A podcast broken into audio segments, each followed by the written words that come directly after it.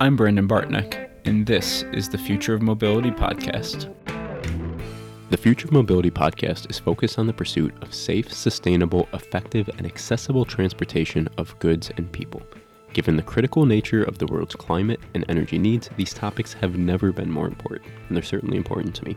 So, this podcast is a weekly interview series in which I learn from and put the spotlight on the people helping to develop and implement the technology required to move us forward.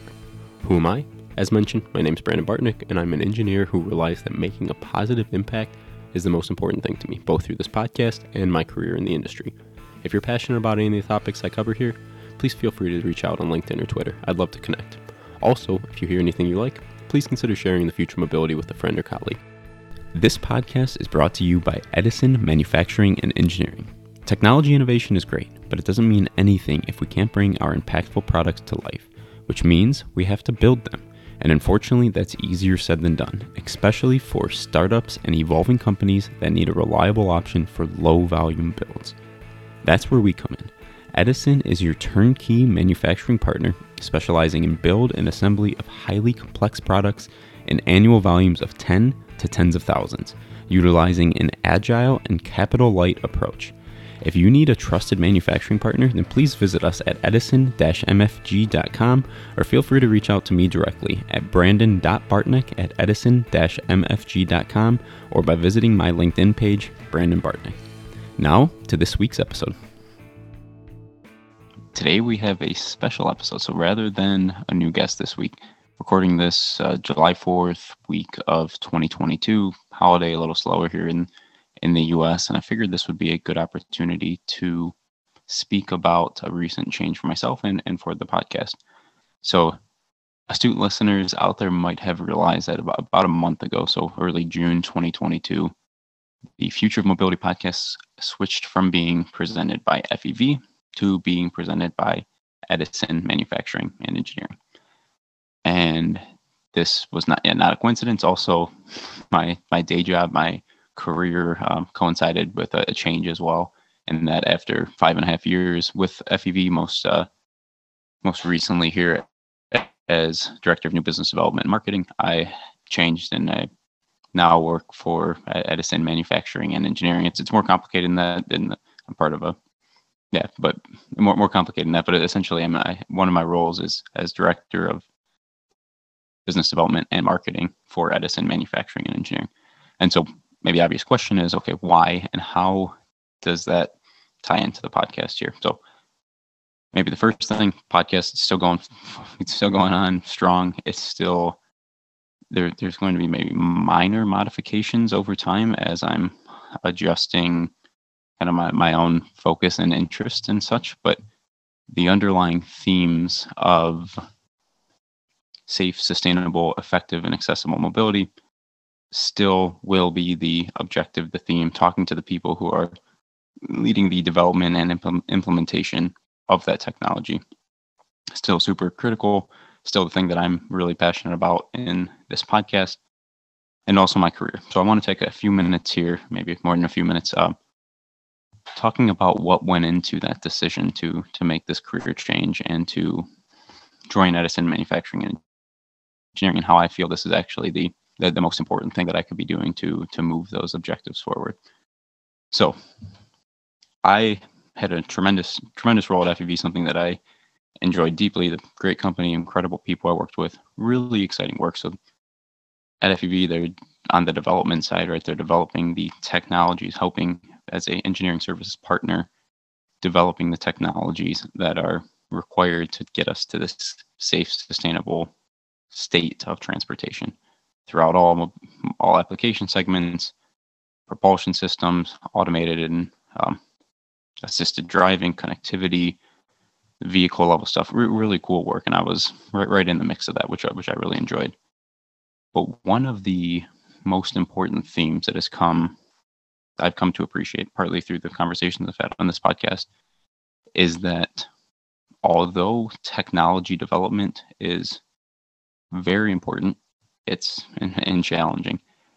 It's not not the whole puzzle here we're trying to solve. So if we do have this end state of safe, sustainable, effective, accessible transportation, we need more than simply new technology to make that happen. You need to develop and implement intelligently that technology to make the change that, that you want to make. And depending on what technology you're talking about or who you're talking to, that implementation phase actually can be where the bulk of the challenges are.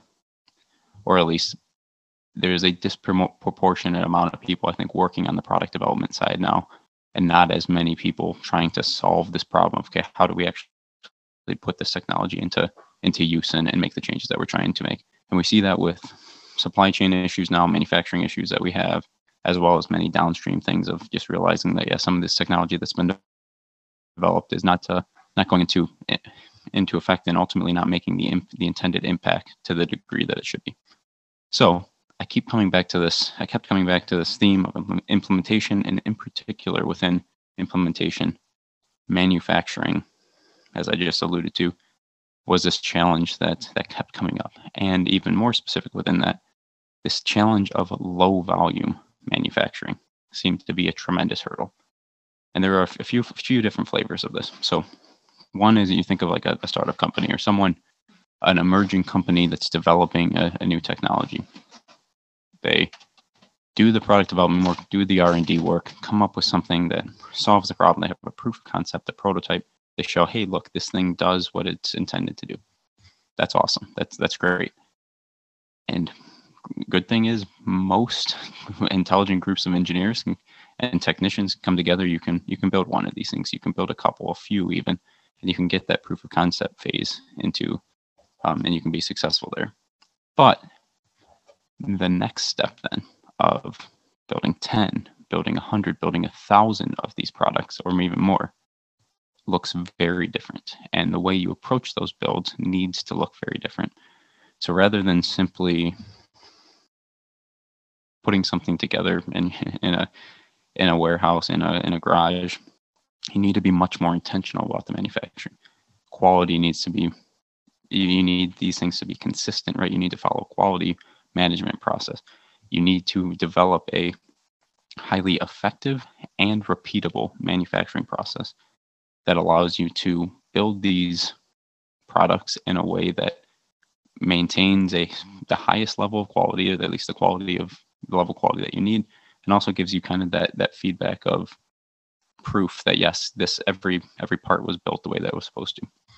But there's a balance here too. So despite the fact that a thousand or a hundred is very different than one or two, it's also very different than what we'll call high volume. And high volume is relative depending on the industry. For automotive, it's hundreds of thousands. For I don't know if we're talking about uh, like Class 8 trucks, or tens of thousands maybe. We're talking agriculture, construction, less than that, marine. I, I mean, there's this this definition of what is high volume is, is really relative depending on the industry and the product. But there's this consistent theme then that there is an established supply chain for high volume. There's tier one, tier two pliers, suppliers. There are contract manufacturers who are very good at high volume manufacturing. Once you get to that level, that's great. You can tap into that supply chain. You can utilize that, but that doesn't help you when you're in the low volume phase. All right. So if you're not building 100,000 of something, if you need to build a thousand, you try to work with these companies that are optimized.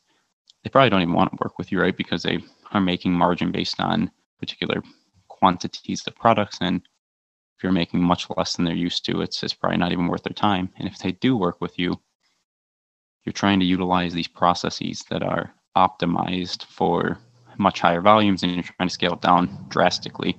And you end up with something that's likely automated more than it should be, likely requires much more capital expenditure upfront than a young company should.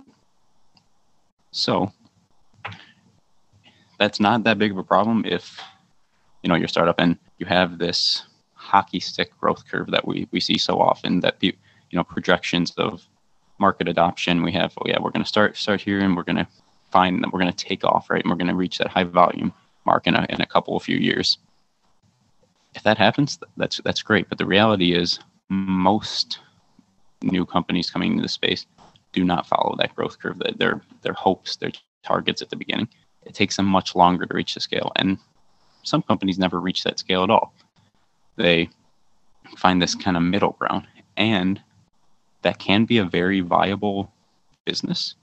And it's not necessarily a problem in, intrinsically, but it is a problem if your approach has been completely dependent on meeting these volume targets and you've sunk yourself into such a hole with capital expenditure up front that you're never going to pay it off because your piece price um, and your, your per unit profit is not going to get you there unless you're selling high volumes. So this this this aspect of low volume very challenging. There's also another flavor of, of low volume manufacturing that I would uh, challenges that I would mention mention, and this is the one I don't know probably the, the least exciting from the outside I'm looking in, but this is companies who are pivoting away from legacy products. So think think of for example a company who in the propulsion system space they've been doing conventional propulsion system for know, for forever for their company's history.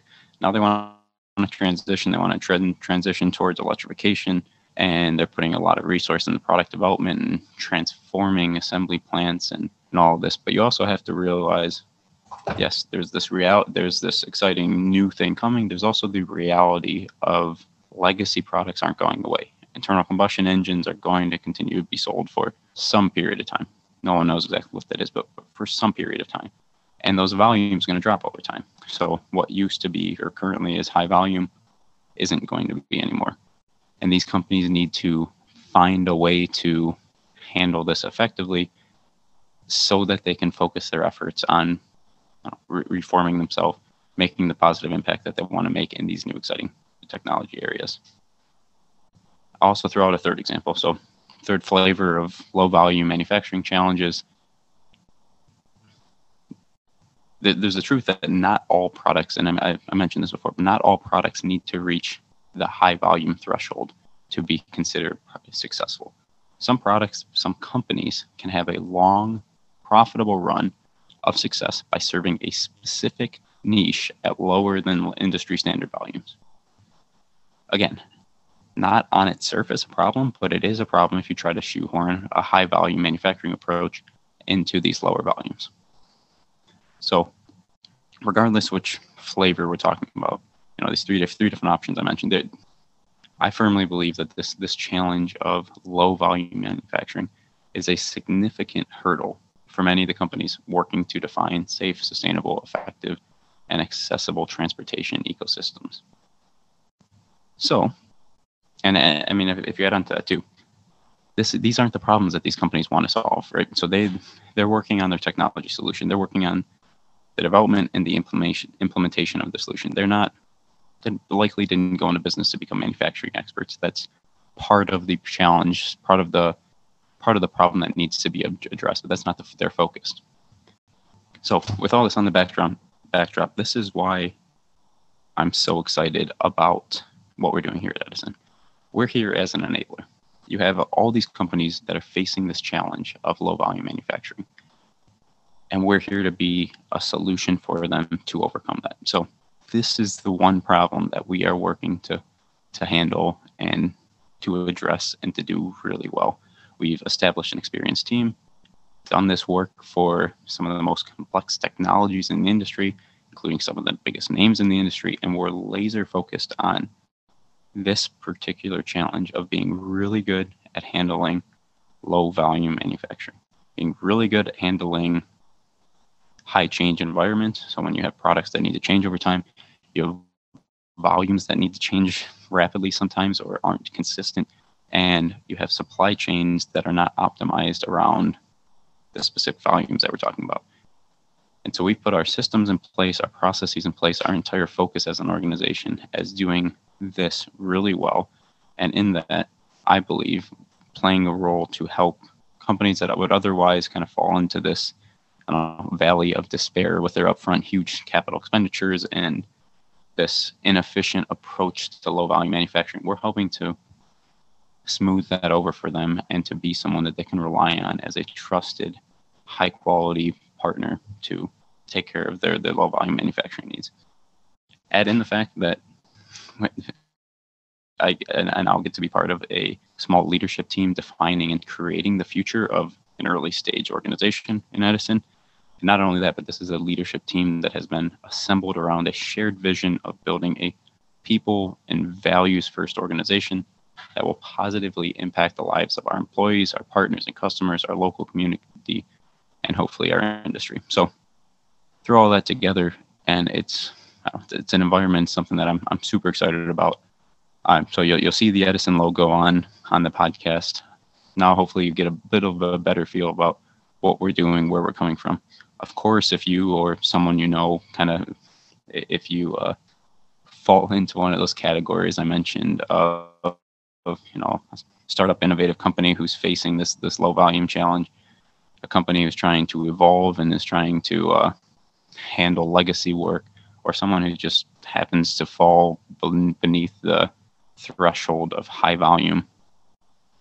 If that's you, if that's someone you know, please, I'd, I'd love to talk. Reach out, and I'm I'm super excited about this role. I think it's it's really meaningful work. Uh, part of a company in the Southeast Michigan area, bringing manufacturing back here, trying to grow, trying to make a positive impact. So, yeah, I've transitioned away from the engineering services space into this manufacturing as a service space. But um, yeah, the, the, as I mentioned at the beginning of the podcast, the underlying objective of trying to make an impact towards safer, more sustainable, more effective, more accessible mobility, never stronger. So I'm, I'm super excited about the future.